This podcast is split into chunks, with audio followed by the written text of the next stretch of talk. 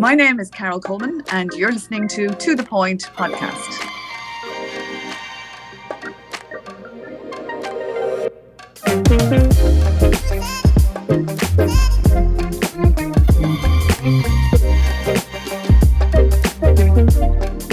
You're very welcome to the To The Point podcast with me, Cian Manticlis, brought to you by our official sponsors at Summer Sportswear, where you can now use code CIAN10, that is C I A N 10, for 10% off all your summer products. And of course, you can find them on social media and at their website.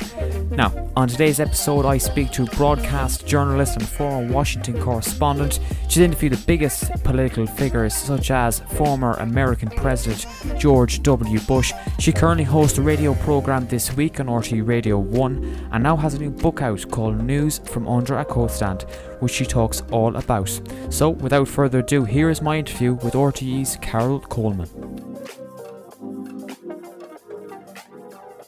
So we're going to get straight into the questions, Carol. Um, my first one is going to be, I mean, a career in media or journalism. Was it always on your mind from a young age? Did you always want to be a journalist? Did you always want to be in the media game?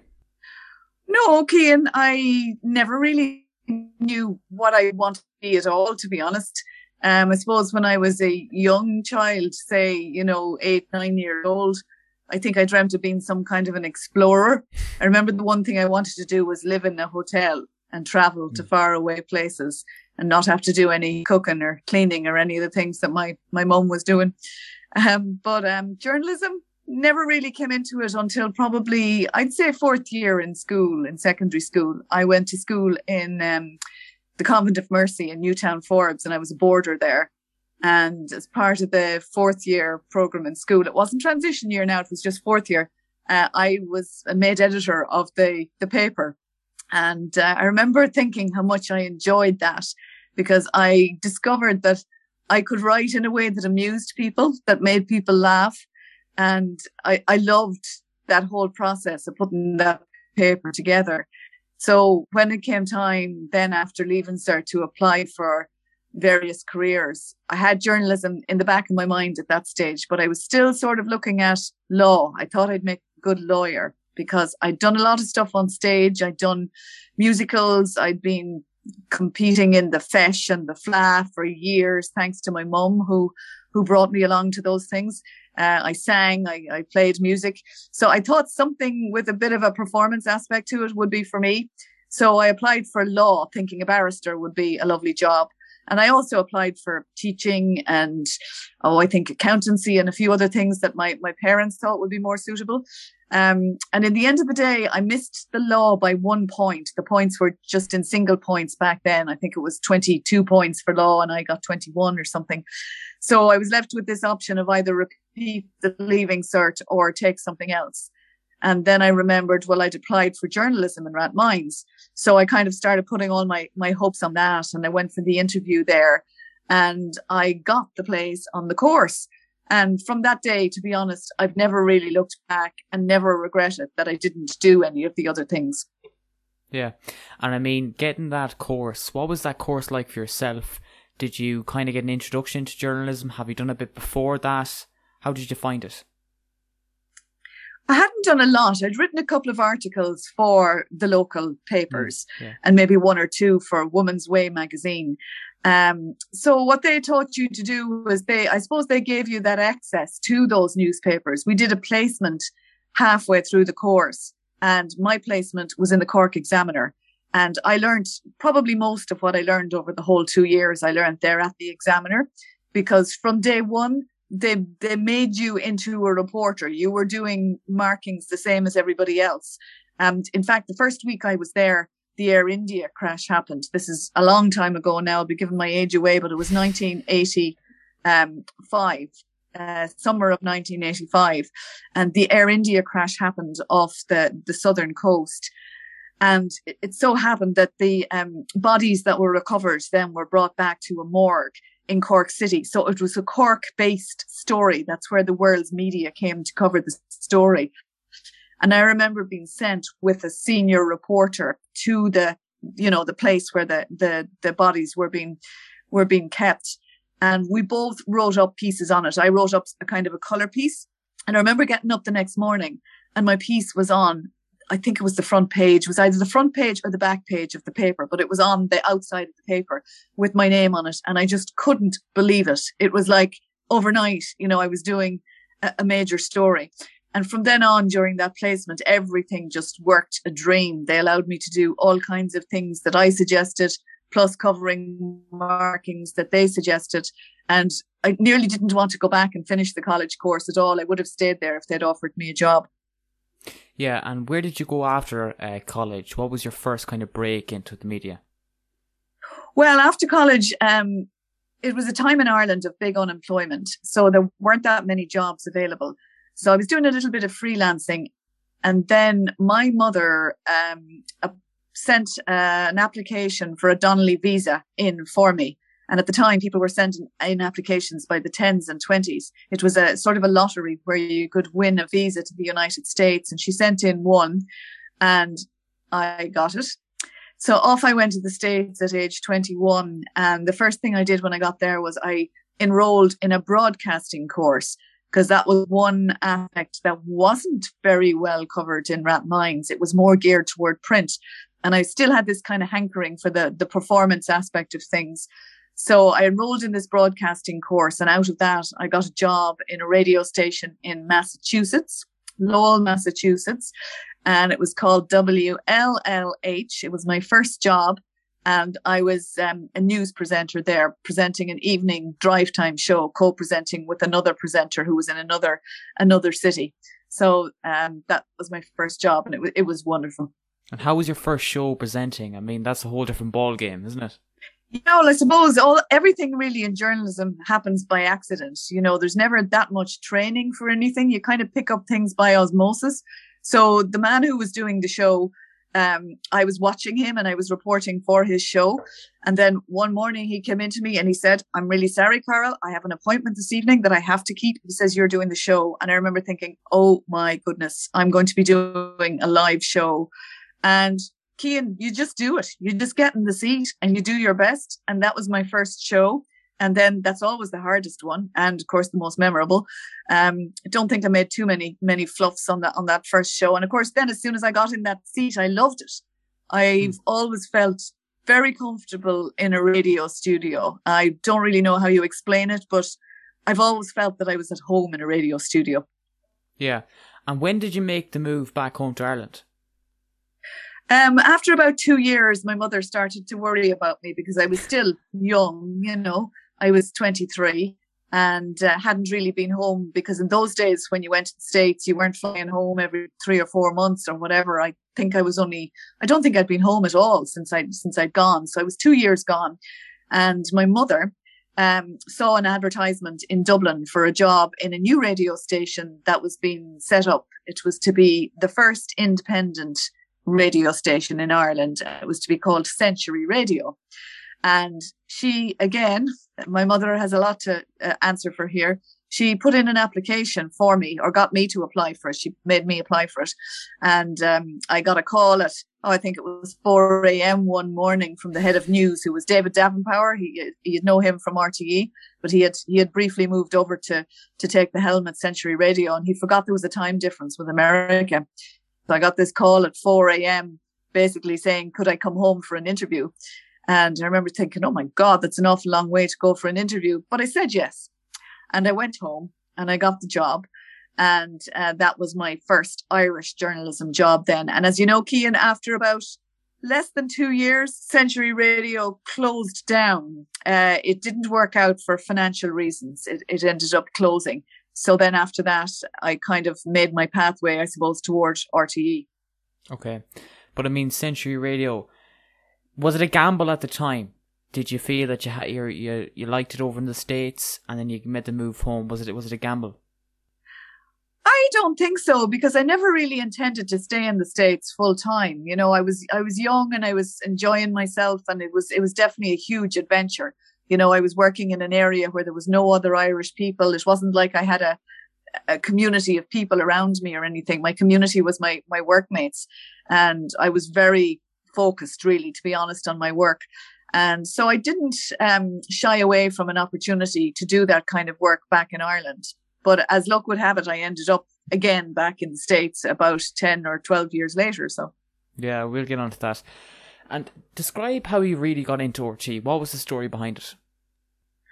Oh my gosh, I can't even remember. I think they just advertised for journalists. And because a lot of us had been basically, you know, left unemployed because of Century, um, a, a ton of us applied and a lot of us got in. I remember there was there was seven or eight people from from Century, I think, that ended up being taken on by RTÉ at that time.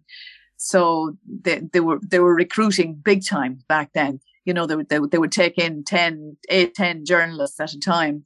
Um, so I got in on, on one of those. I think I joined the same day as Paul Reynolds, Dave McCullagh, I think.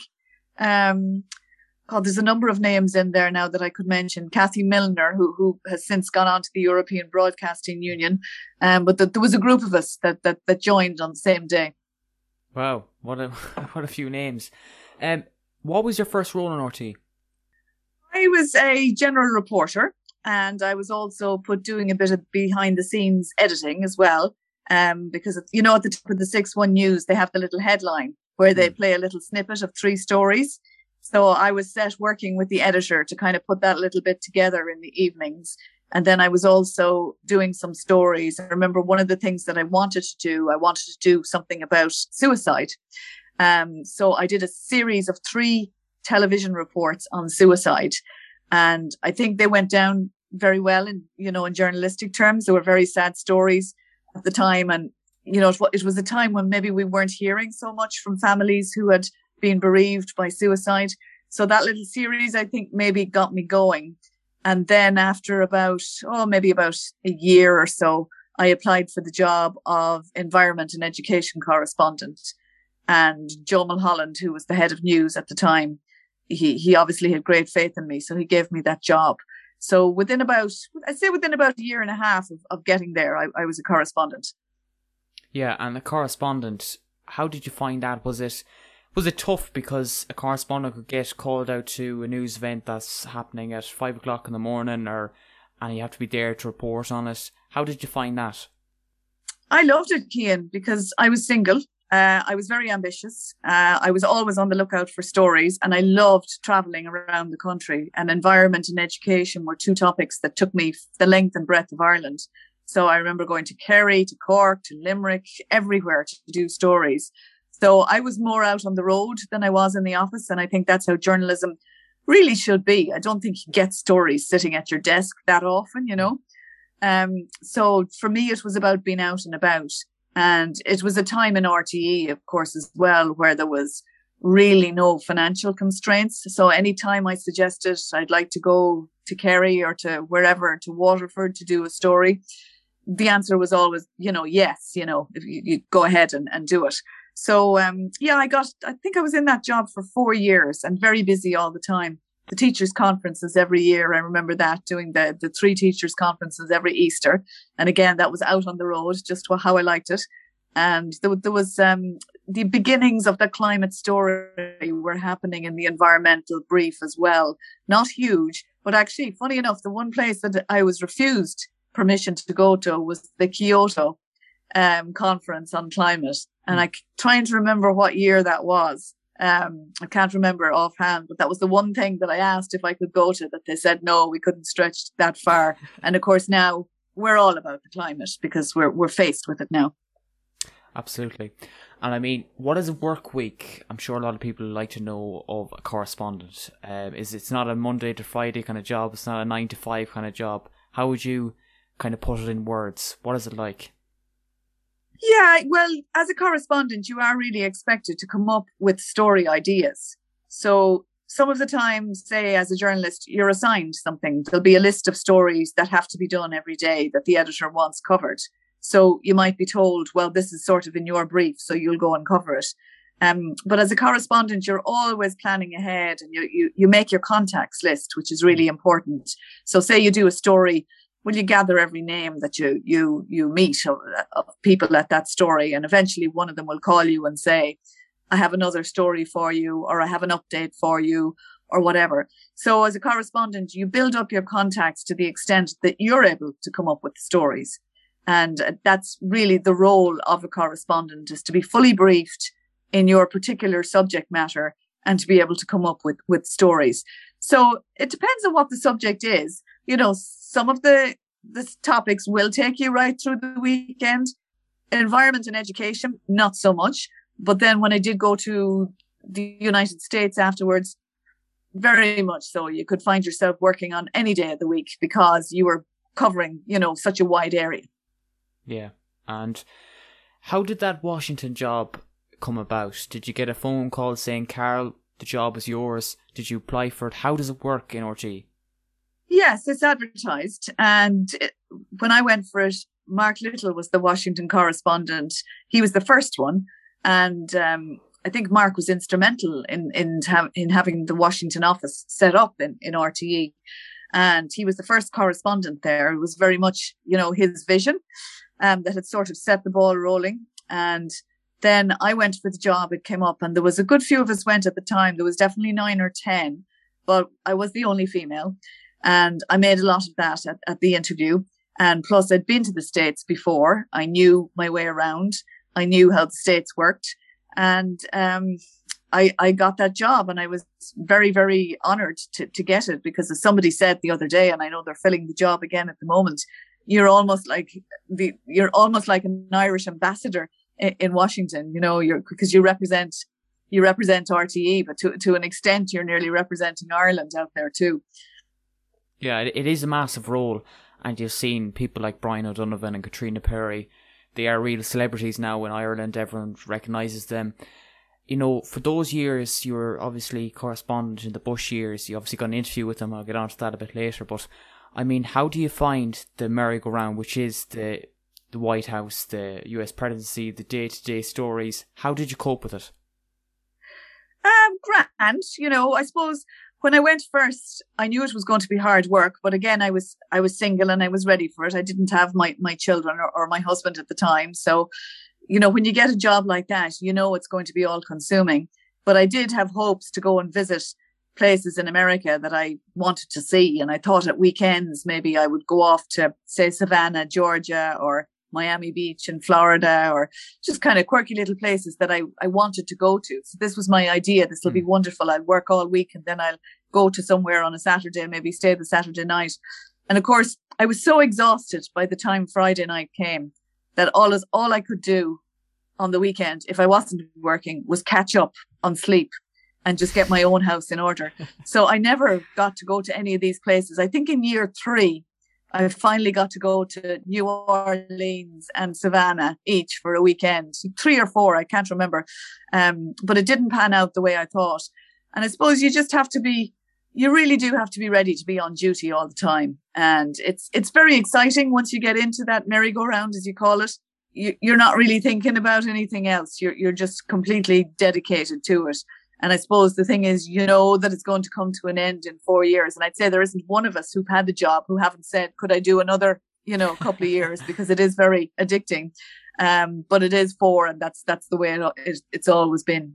Yeah, and were you based out of the office? Um, was it very much the White House? Did you spend a lot of days probably in the Washington office? How did that work? Um, well, your base is the Washington office, but again, my preference was to travel out as much as possible. Mm.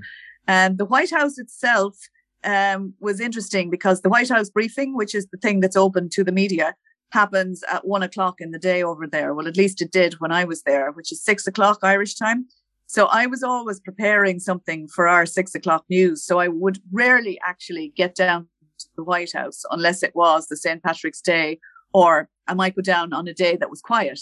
But it, it wasn't my sort of hangout place, and it wouldn't be for any of the correspondents that are over there.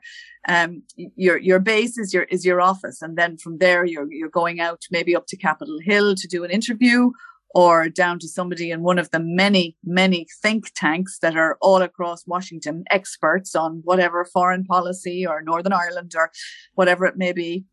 So, and then the travel out again of Washington to me was very important. So I constantly was plotting my next trip out of DC. How did you find, you mentioned the time difference there. This, you mentioned the six o'clock uh, news here in Ireland is one o'clock over in the USA. in Washington. Did that mean you have to get up quite early to prepare the stories, or do you do it the night before so you kind of get a get a start on the next day? No, well, the big the big um you know challenge for for a Washington correspondent over there is that Morning Ireland is on at two a.m. in the morning your time. So what they normally used to do, they when the morning reporters or the morning presenters would come in, say at six Irish time, they would phone you and pre-record a piece with you. So you'd kind of be done by about 1.30. Uh, and then, yeah, you did pretty much have to be up again by about half eight, you know, out on the road at the office. Because if they wanted something for the six o'clock news, that was your one o'clock. And then the nine o'clock news usually took something. So that was your um, four o'clock. Uh, and then in the evening, you weren't really finished because you had your administration to do because you're in charge of the office as well. It's not just reporting. You're the boss of the office over there as bureau chief. Um, so anything from phone bills to electricity bills to ma- maintaining things that, that are need maintenance or, you know, dealing with your producer or your camera person, that, that's all your job. There's nobody doing that for you. So I would typically work until about seven uh, and then I'd go home and then I might watch a movie or I might take an hour's sleep and then a lot of the time then be up for one o'clock in the morning for Morning Ireland. So that's why I slept most of the weekends. Hmm. Talk to me about the uh, Bush interview, George W. Bush. You got an interview with him before he uh, was on his state visit to Ireland back in 2004. How did the interview come around and Talk to me about the process going into the White House and actually sitting down with the president. How much checks do you have to actually go through? Yeah, well, the interview came about because he was planning to visit um, County Clare um, for this European summit that was being held in Ireland. And his tradition, and each president is different, was that when he was going to another country, he granted an interview to one media outlet in that country. So the media outlets that are represented in Washington in Ireland are pretty much the Irish Times and RTE. And uh, I put in my bid for RTE. And I was very persuasive at getting people to do things. You know, I got a lot of interviews by, you know, whatever I said in the letter, or you know, I'm pretty good at putting putting the words together when I when I want to get something like that. So for whatever reason, I suppose maybe because it was televisual, they chose RTE for that interview. And then I would have been told uh, and told to keep it quiet and all the rest of it. Um, but from the minute I was told, I started kind of trying to put my questions together because I knew it was only going to be a 10 minute interview. So you had to be very, you know, sharp with what questions you were going to ask. So I consulted a lot of people who I respect and whose opinions I value.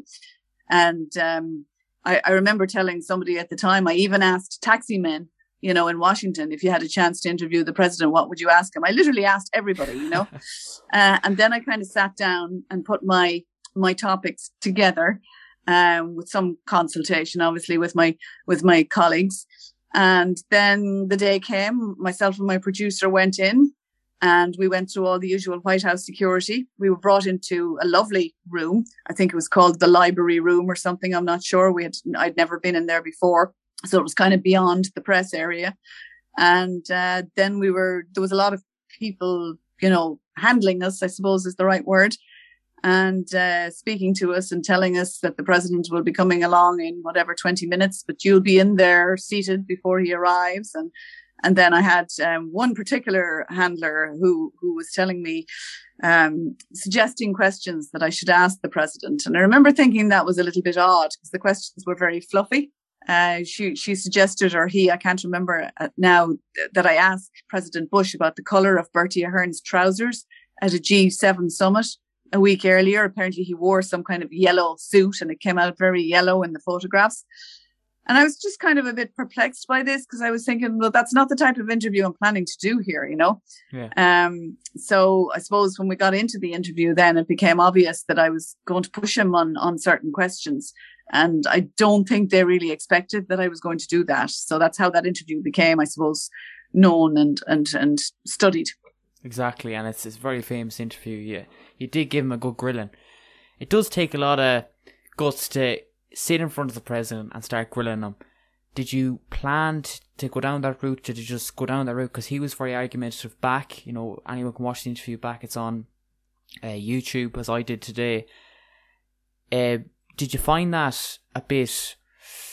Were you nervous going into it, the actual interview beforehand, and when he started coming back, you did it? Did it kind of become a bit easier?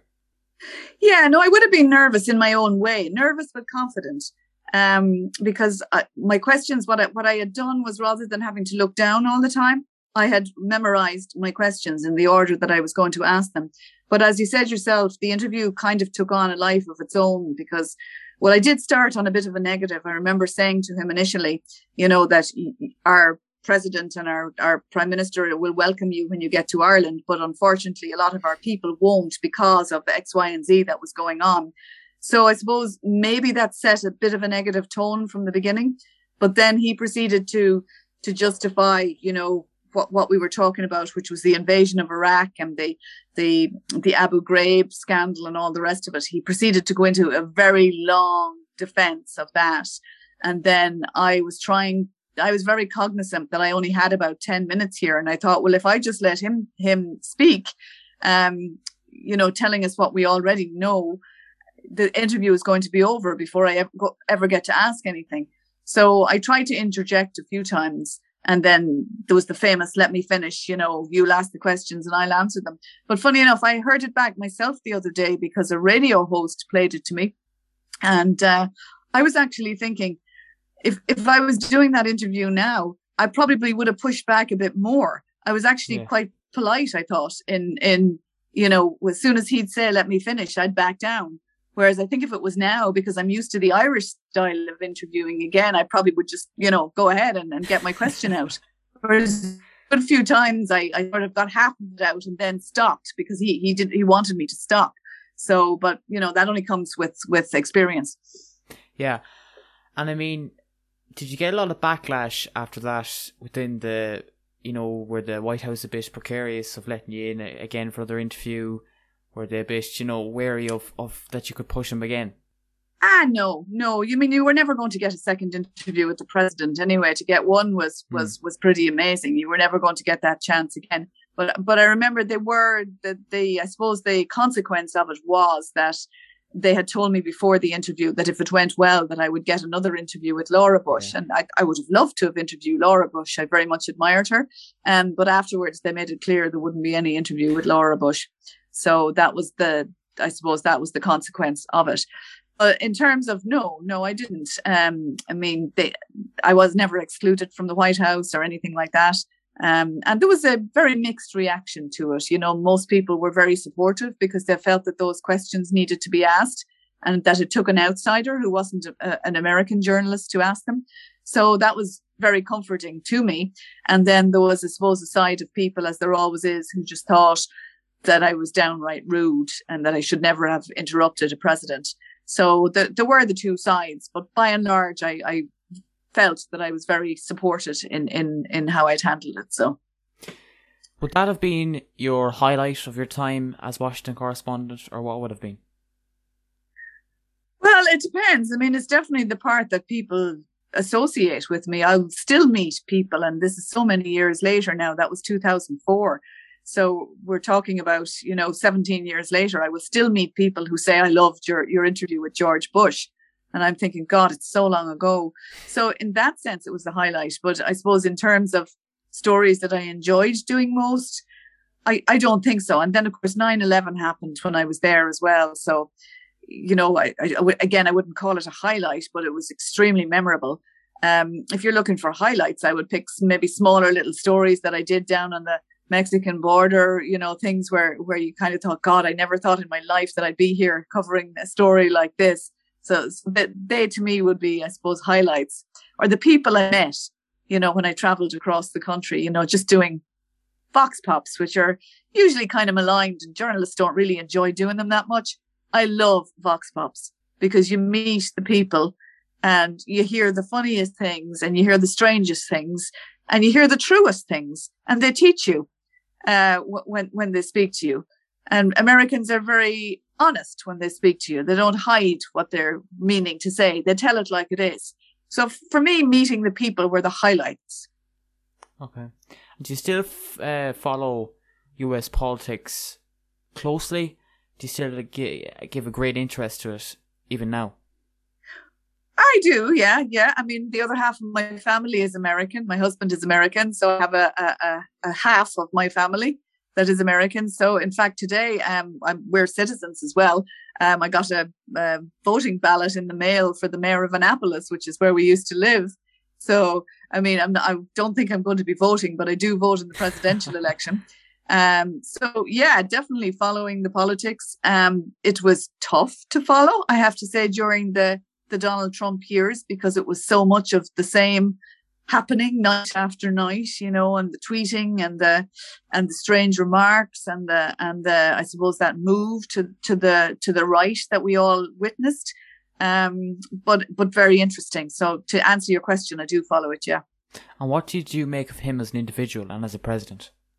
Oh, I'd love to interview him. I'd love to meet him. Um, you know what? I I find him complex. I I don't think he's uh, a simple man to to describe.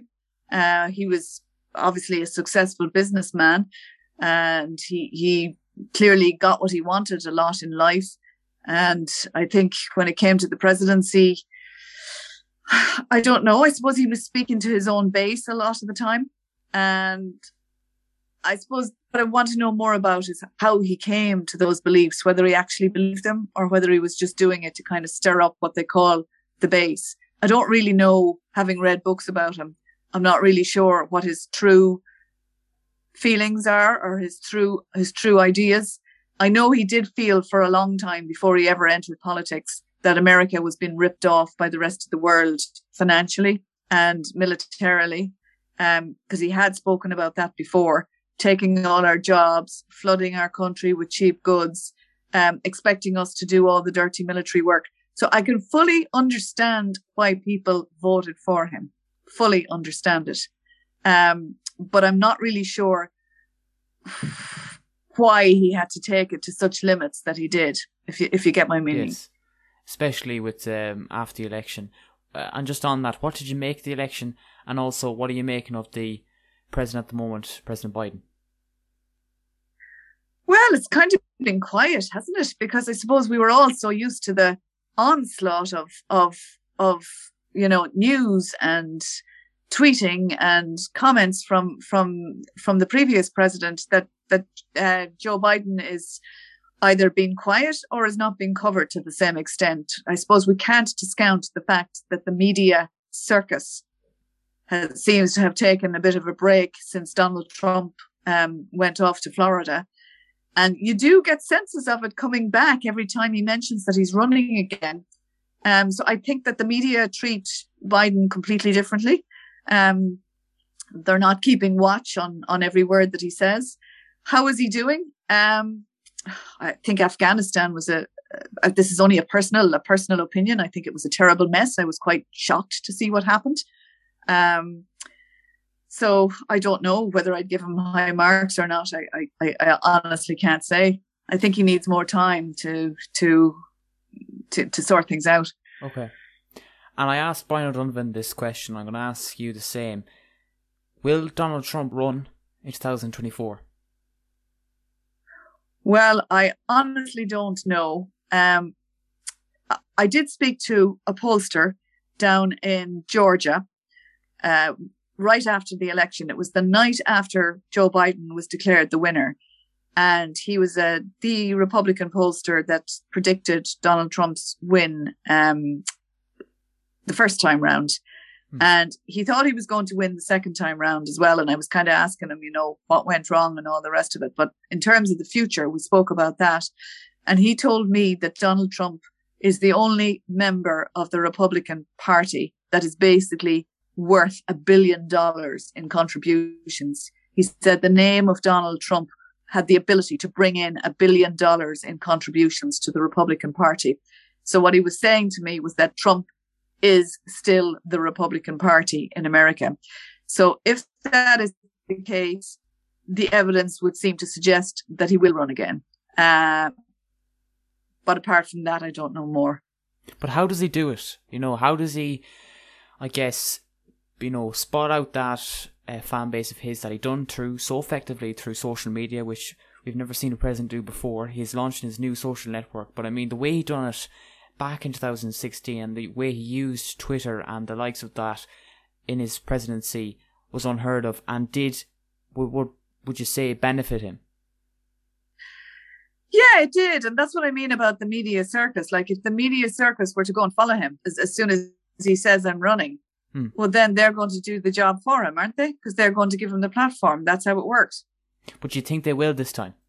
I do. Yeah, yeah. But I mean, but I mean, CNN I, would have come out and late night shows like Jimmy Kimmel and Late Night with Jimmy Fallon said they regretted having him on, they regretted him giving the airways because they created a monster in the end that they couldn't control, and he, to a large extent, through a lot of media coverage from CNN and all those late night talk shows, was became the president of the United States. And yet their words. Yeah, yeah, yeah. Well, it will be interesting to see how the how the media does react to it if if he does say that he's he's going again because I suppose for a lot of media corporations, well, the bottom line is is about viewership and it's it's about money.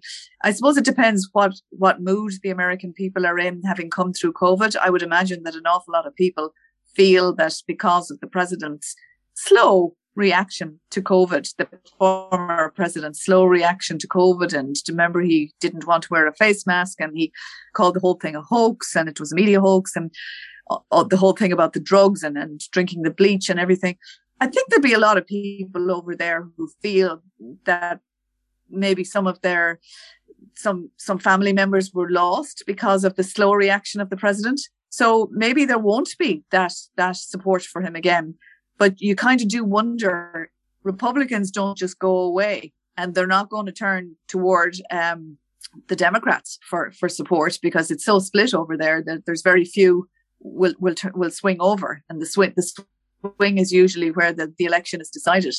Um, it, it, it's almost like it's screaming out for a third way. And I know Brian has talked about this as well, Brian O'Donovan, that there's such a huge gap there in America right now for a third way and, and some new characters and some new personalities to, to fill the void. I think there's a big void in, in, in American politics right now in terms of people who are willing to step up to the plate and put themselves forward. Yeah. And briefly, I do want to move on. Will Biden run for second term? No, I don't think so. Okay. No, I think he's, um, to be honest, I think it's an age issue. Mm. Um, I know he said at the beginning, or some of his family said, I remember on inauguration day that he, he, he'd go the whole eight years. I don't see it. Um, he has slowed down, you know, considerably.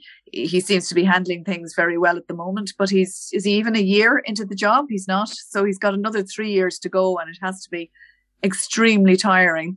And also, I was thinking the other day, extremely limiting for somebody. You know, when they come to the end of their lives, they want to spend time with family. Then he's he's got grandkids, he's got he, has got family members, he, he, and you can't just take off. You know, you can't just say, okay, I'm going out now for a meal with my with with my family or whatever. Everything has to be organized and security and everything. So I I wouldn't think he he would, to be honest.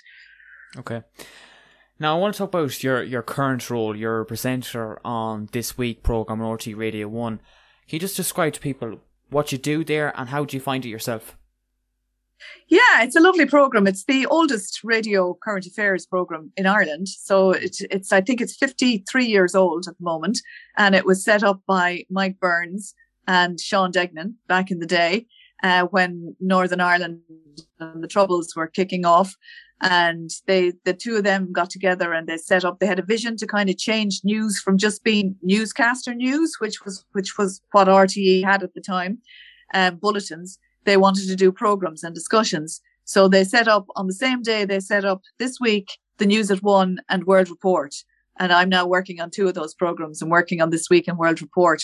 So i feel like i'm kind of standing on the shoulders of giants if you want to say it like that and um, this week is a great program because you get a bit of time to plan it. So if you're doing a package, you have a couple of days to go around and get your interviews.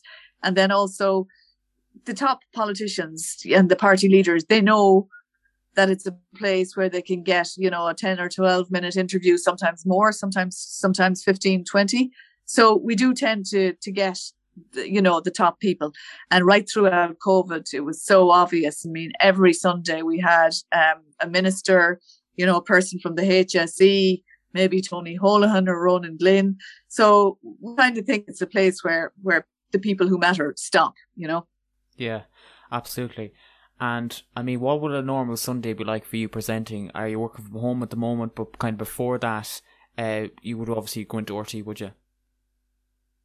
Yeah, well, I'm I'm part time now, so I start working. Usually, we have a meeting on a Wednesday, which I which I attend virtually, and then from Thursday afternoon to Sunday afternoon, I'm I'm full on. So I might, if I'm doing a package, I'm based in Leitrim, Carrick-on-Shannon. I might travel out from here, and a lot of the time go west or, or north, you know, to get the regional viewpoint. Um, uh, or I might go up to the office and work from there. Before COVID, I usually worked up in the office and kind of worked from that base then say March 2020, in about the middle of March, we were given broadcasting equipment in our homes. Now, all I got, I have to say, was an iPad and an iRig mic, and I didn't even believe you could do the live broadcast with that, but it worked. So I set up this little studio for myself underneath the coat stand in my in my front foyer here, and uh, I did the live show from there. So at the time, Cian, it involved just you know getting on the phone, ringing people for interviews. Um, my colleague Justin McCarthy gave me this little six inch cable that I was able to attach from my iPad or phone into my recorder machine so I could phone people up on FaceTime audio, WhatsApp audio, get nice quality, uh, do my interviews that way, and then cut them together for the, uh, say, the package in the program. So, you know, it didn't really stop us doing anything, COVID.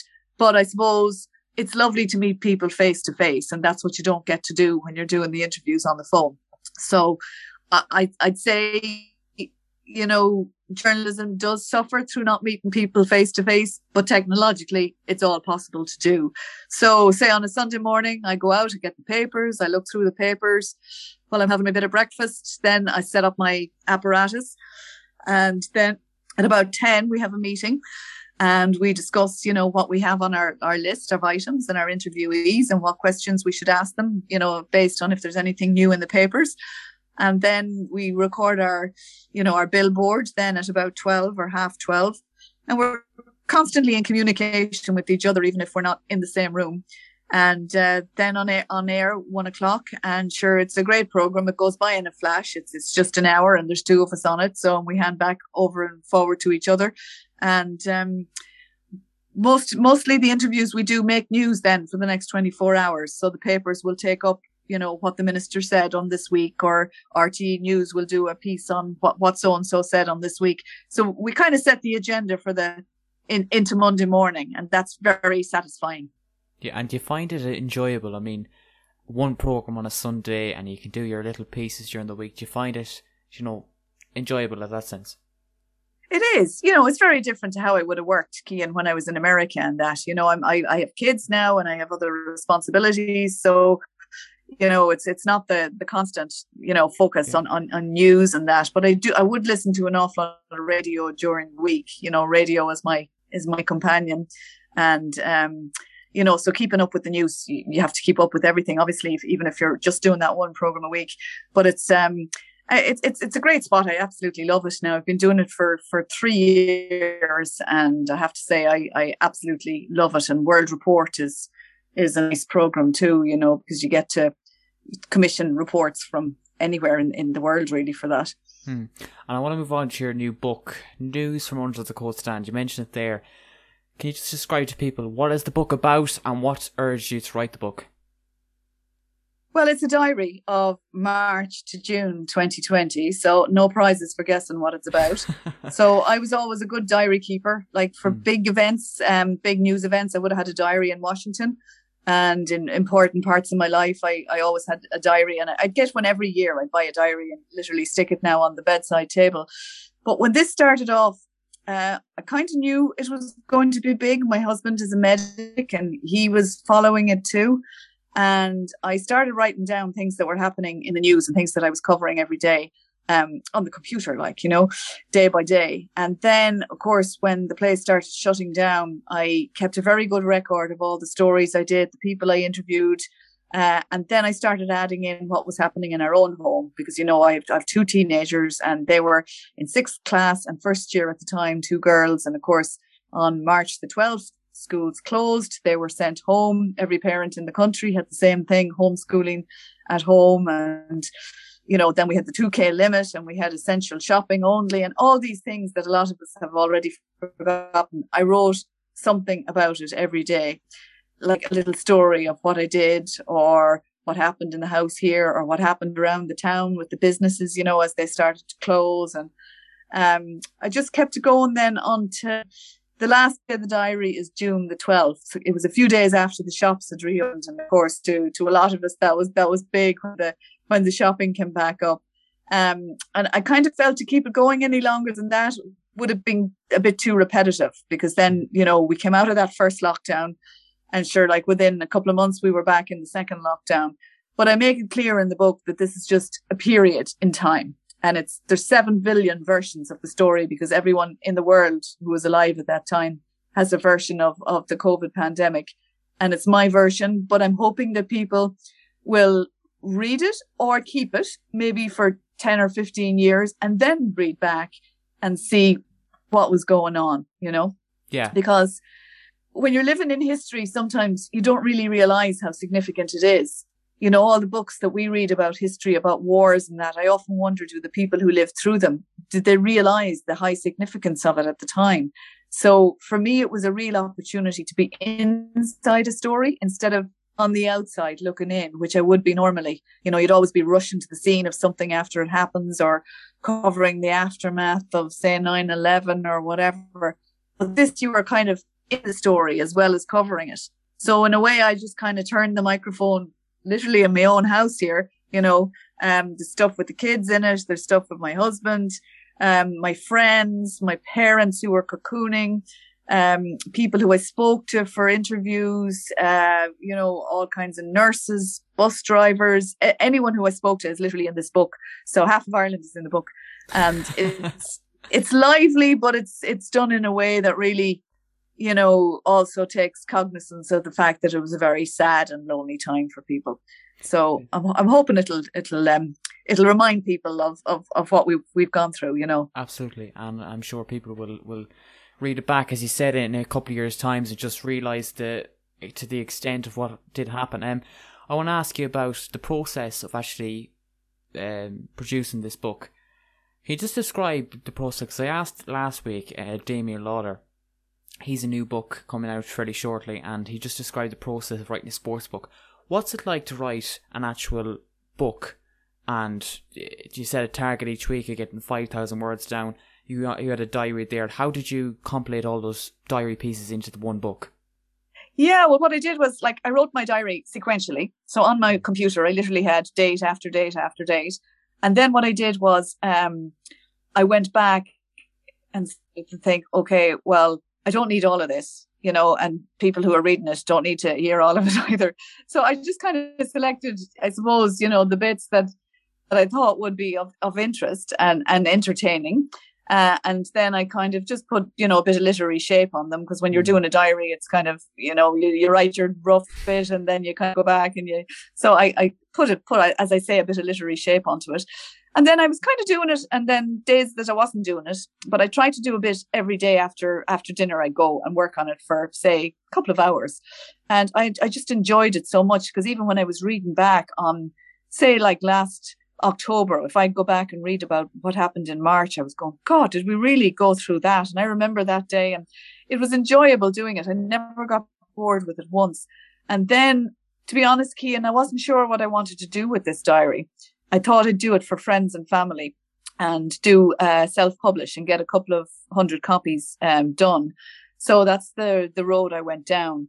Um, so I contacted a self-publishing uh, company uh, Orla Kelly in Cork, and she sort of talked me through it. And I knew then when I spoke to her that I wanted to do this myself, that I didn't want to go to a publisher with it. I had done books with publishers before, but because I wanted to involve my family in it and I wanted to see the other side of the publishing business, I decided to do it myself. So when I had it all then kind of in shape and I took loads of breaks and then went back to it and then I met um, a particular man here in town. I went to tell him one day, I said, I hope you don't mind, you're in my book. And, and he asked me about it and he said, Oh, you need to get that out. You need to get it done. So because of what he said, funny enough, the you know one comment from somebody, I went home and I really leathered into it for about the last ten weeks, which is like the pre the ten weeks up to up to now. Yeah. And um, then once we had it, you know, in good shape, uh, went off to be formatted by the self-publishing person. Then uh, a local printer printed it.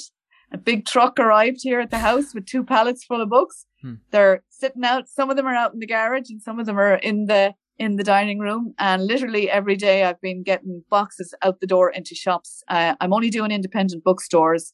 Uh, I didn't go near Eason's or Argosy or any of the big distributors because my mum used to own an independent bookshop here in Carrick-on-Shannon, and we've always supported and loved independent shops.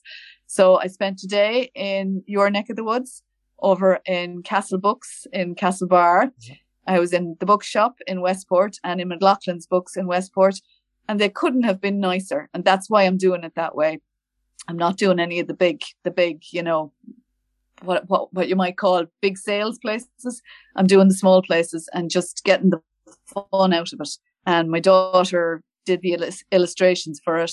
And my other daughter, I call her my distribution manager, and my husband has literally carried me and the code stand across the finishing line. So it's just it's just the most amazing experience, and I would recommend it to anyone who thinks they have a book in them to do it. Yeah, and tell me about the title. Is it that literal? Uh, is it, did you present the news from under your coat stand? I did, yeah. It's this big mahogany beast of a thing that's in the front foyer here because you know yourself there as a broadcaster, you have to have a room that's not echoey. So you want to have the right furnishings. So the place that I went is carpeted and wallpapered. But what I did was I dragged the coat stand over to the side of the table and kind of wrapped all the coats around to make a little cocoon and then put up a few cushions and things. And like loads of people said to me, they never knew I wasn't in studio, that it sounded that good. So that coat stand was necessary. You know, all those big woolly winter coats kind of kept the, yeah. you know, the echo out of the place. So that's, I wanted to call it that. Um, I thought I liked the idea. And then my daughter just drew a beautiful coat stand for me. You know, she went out yeah. to the hall and drew it. And I said, I have to use this, you know? So that's, that's how it came about. And as a family, you kind of look back in that book and said, we all played a part in it. Exactly. Yeah. It's our family yeah. book and we're very proud of it. It's come out looking lovely and uh, it's out there in the shops now. So independent shops, also books.ie and gifts.ie. Um, that's where you'll find it. So brilliant. Brilliant. And I want to finish off with a quick fire round. So I'll start off with my first question on the quick fire round. Who is your favorite broadcaster or journalist? Oh my God, you've got me there. favorite broadcaster or journalist? Okay, I'm going to say Áine Lawlor because she's done it so well for such a long time. And I still admire her and I still learn something from her every time I listen to her or watch her. Brilliant. What's your favorite pastime? My kids. Doing anything with my kids. Yeah, yeah, whether it's just going, you know, out for a walk and a bar of chocolate or whatever. But yeah, my kids. Hmm. Tea or coffee? Uh, totally tea. Barry's or Lyons? Barry's. Barry's. Uh, biggest advice to young broadcasters and journalists? Uh, contacts book, and I've told you this before. Yeah. Get your contacts book, write down every name of everyone you meet along the way. And no matter what story comes up, you'll be able to say, I know somebody who knows something about that. And you'll go to your contacts book and you'll, and you'll have somebody who you can call. It is just, it's what makes journalism work you know, um, the whole presentation thing about it looking good on TV or whatever, that's a whole other area of it. But if you just want to do solid journalism, context book. Absolutely. Favorite TV series? Oh gosh, um, Borgen. We loved Borgen. Yeah, mm. yeah. And what's our favorite current one? What are we watching at the moment? Let's see. Series. God, I'm not big into series, as keen to be honest. But um, I don't know. We don't have Netflix in our house. Um, we're probably one of the few who don't. So we, we still, my husband curates anything good on terrestrial television.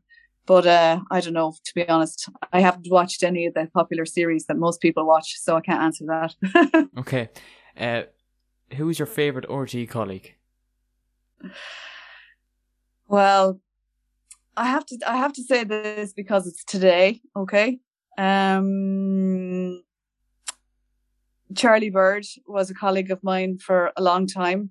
And as you know, today there's sad news that he has been diagnosed with motor neuron disease. So because of that, I'll say Charlie. Brilliant. If you were to have any five dinner guests, dead or alive, who would you invite? Five dinner guests, is it? Yeah. Okay, I would invite. Um, let me see now who I would invite. You're really putting me on the spot here now. uh, I would invite the actor Morgan Freeman. I would invite the singer Dolores Keane. I would invite um, what's her name? Charli D'Amelio. I think she's yeah. one of the biggest uh, TikTok um, online stars at the moment uh, mm-hmm. for the young people. I would want to invite her. I would also want to invite. Uh, oh, for the crack, I'd have Jennifer Aniston, and I'd also throw in there. Um, let me see, what's his name? Um, Tommy Tiernan. Tommy Tiernan, brilliant. What a line. Yeah, yeah. And last question: Describe yourself in three words. I am hardworking. I am a lot funnier than people think because my kids are laughing at me all the time, but I do kind of keep that side of myself to home. And I am very happy. I'm never unhappy. I am a really happy and content person. Brilliant, Carol. Carol Coleman, thanks very much.